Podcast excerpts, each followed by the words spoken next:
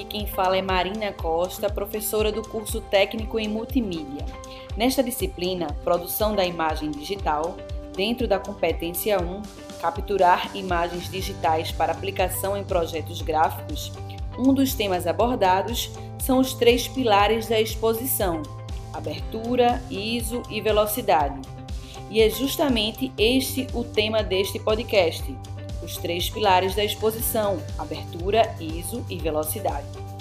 Aproveito para convidar a todos que estão ouvindo esse podcast, sendo estudante ou não da Rede Pública de Ensino de Pernambuco, a se inscrever no canal do YouTube EducaPE, procurar o curso na playlist do canal e acompanhar as aulas.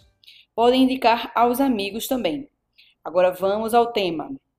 O tripé da exposição também conhecido como os três pilares da fotografia, ou ainda os três pilares da exposição, entre outros nomes, são os três recursos manuais que podemos configurar para ajustar a iluminação correta da cena que desejamos capturar. Os responsáveis por isso são a abertura, o ISO e a velocidade. Os três elementos têm diversas aplicações, mas vamos focar no básico, que é deixar sua foto com a iluminação adequada. A abertura é aquele número que aparece em volta da lente. Ele é comumente encontrado em valores como f/1.4, f/1.8 lá na sua câmera. Esse número representa o quanto a lente estará aberta no momento que a foto for, for capturada. Quanto maior o número, menor será a abertura. Sendo assim, entrará menos luz no sensor, gerando fotos possivelmente mais escuras.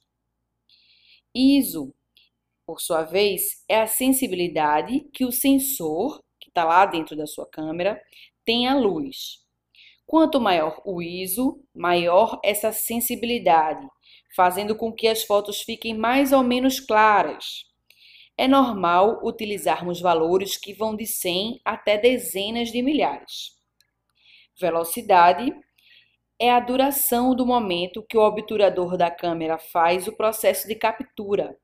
Durante esse tempo, o obturador ficará aberto, de acordo com seu valor de abertura configurado, para captar, para capturar a luz.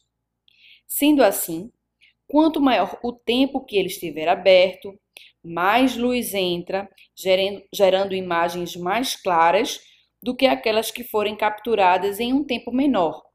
E esse tempo ele é medido em frações de segundo, como 1 por mil segundos, 1 por 500 segundos. Gostou do aprendizado de hoje?